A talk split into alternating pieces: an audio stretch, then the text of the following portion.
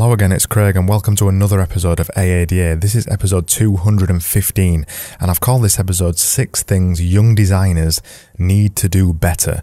This is influenced by a, uh, a, couple of designers that we've had in over the last couple of weeks, and it's some things that I've observed and some things that I think they need to learn to do better. So, if you're a young designer, if you've just started as a designer, or if you're learning how to be a designer right now, this is the episode for you. It's the one you should be listening to. And I'm saying all this from 12 years of experience and nearly eight years of experience of running my own design agency. So I know what I'm talking about. I've been doing this for a long time. And some of this, some of this stuff really applies to all kinds of other stuff. It doesn't just apply to design. So if you're a young developer as well, what you need to know in this episode is probably something you're going to find useful too. So let's get started with number one. Number one is such a big one, and this is something I've seen over the last couple of weeks, and I've seen it over the years that we've had young designers into our studio. Use a damn sketchbook.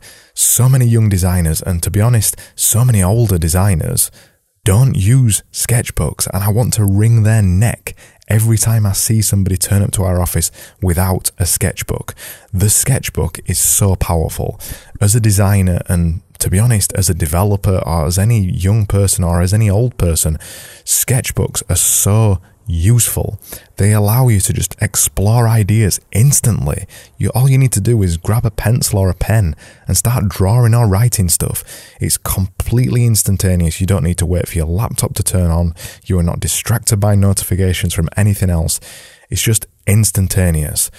And it saddens me a little bit to see how many young designers specifically don't own a sketchbook or who haven't turned up to our offices with one anyway.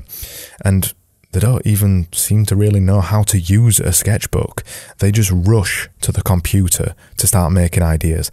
An idea really should always start on a sketchbook, and especially when you're a young designer, it should always start in a sketchbook because you're not experienced. You don't have the bank and the wealth and the breadth of ideas in your head to be able to go straight to a computer. It takes time and years to develop those kind of things. So without those ideas, you need to explore what's in your brain before you put it onto a computer. It's much easier to explore things on a piece of paper than it is on a screen. It's just quicker, it's more instant, and you just need to do it. And then number two, use a sketchbook. I'm going to keep saying this because it's really important, although this is a bit of a cop out by putting it as two points, but I think it's worth point one and point two use a sketchbook. They're so important. If you don't own a sketchbook, if you're a young designer right now listening to this, you don't own a sketchbook, you've never used one, or you've never used one beyond your teachers telling you that you need to use one, go buy your own sketchbook right now. Go buy your own mechanical pencil. I prefer mechanical pencils. And go buy some pens and go do it. Number three, create way more work than your teachers or your lecturers are telling you to do. Don't just do the work that you're being told to do. When you when you do a course, whether it's one years or two years or three years, the things that you get told to do in class are the bare minimum. They're the smallest amount of things you need to do to pass your course. They're the smallest amount of things that you need to do to get even slightly competent, to become average. Nobody wants to be average. I don't care what you say to me now when you listen to this. You might be saying, Craig, but I'm not bothered about being a great designer. Yes, you are. Deep down, you're bothered about being the best person in the world. You want to be a world beater. I don't care what you're telling me on the other side of this uh, mic right now. You do want to be a world beater. And the only way to be a world beater and the only way to be the best at what you do is by doing more work than people tell you to do. And that means making your own briefs, asking local design agencies for more briefs, asking your lecturers for more briefs, asking your lecturers for more work, going on the internet, following other design professionals, going on the internet and networking with other design professionals, just doing everything. You need to do way more work than your teachers and your lecturers tell you to do. Number four is the big one criticism. When you're a young designer, you can't take criticism. I couldn't take criticism. As an 18 year old, as a 19, as a 20 year old, I couldn't take criticism. It's really hard to learn to take criticism because you, you just instantly think you're being criticized personally. You think somebody is saying to you, you are shit. You, th- you think someone is talking directly to you and you feel insulted. You feel insulted. You feel upset. But that criticism part is the core of graphic design and it's the core of design and the core of any creative pursuit. So you need to learn to take criticism properly. And you need to learn that criticism is not a criticism of yourself. It's a criticism of your work. And then you need to learn how to criticize your own work and discover the errors and discover the errors with it before somebody else discovers the errors with it. And all that stuff only comes with experience. And the only way you get that experience is by seeking out criticism. So if you know some other designers, presumably you'll have a couple of people on your course or you'll have co-workers or things like that. Find some people to critique your work. I know it's hard. I appreciate that. It's hard asking people to tell you what's wrong with anything that you do. But you need to do it for the good of your career and for the good of your life and for the good of everything else. You need to seek out criticism. It's going to be the toughest thing that you do as a designer, but you need to seek it out. Number five, do work for clients. And it doesn't matter how good you are right now, and it doesn't matter how good you think you are. You can do some work for your mum, for your dad, for your auntie, for your local hairdressers. You can do it for free or for really cheap. It doesn't matter. Just get some client experience because when you get client experience, that's the other side of design.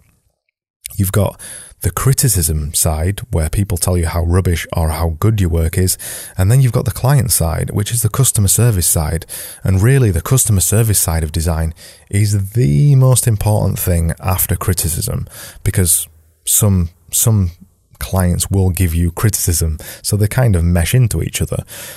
But you need to find clients and you need to find clients before you think you are ready. And the reason for finding them before you think that you are ready is because they're going to tell you that your work is bad. And that comes back to number four that you're seeking out criticism and you're seeking out people who are going to tell you that your work is bad and it's going to make you improve your work. So go and do client work before you even feel ready for it.